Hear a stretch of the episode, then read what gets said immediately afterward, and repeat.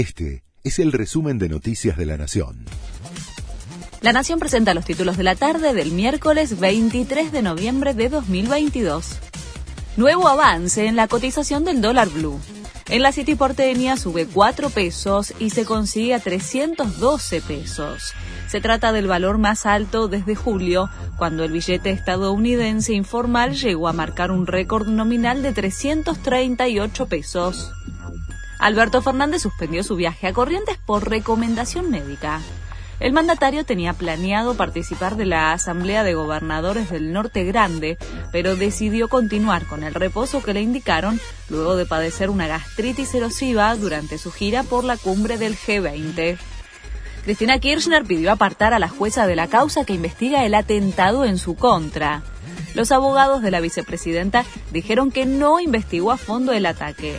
Además, plantearon en la Cámara Federal que correr de la causa a la jueza María Eugenia Capuchetti sería una solución.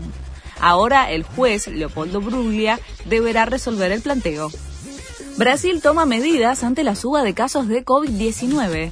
En medio de la ola de contagios que golpea a China, las autoridades sanitarias brasileñas decretaron que vuelva a ser obligatorio usar tapabocas tanto en los aeropuertos como en los aviones ante la llegada de turistas durante las vacaciones.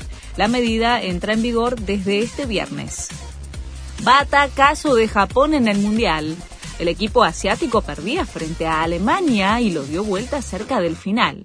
Después de la derrota de Argentina, esta es la segunda gran sorpresa en el torneo. Japón y Alemania comparten grupo con España, que aplastó esta tarde a Costa Rica 7-0 por la primera fecha del Mundial. Este fue el resumen de Noticias de la Nación.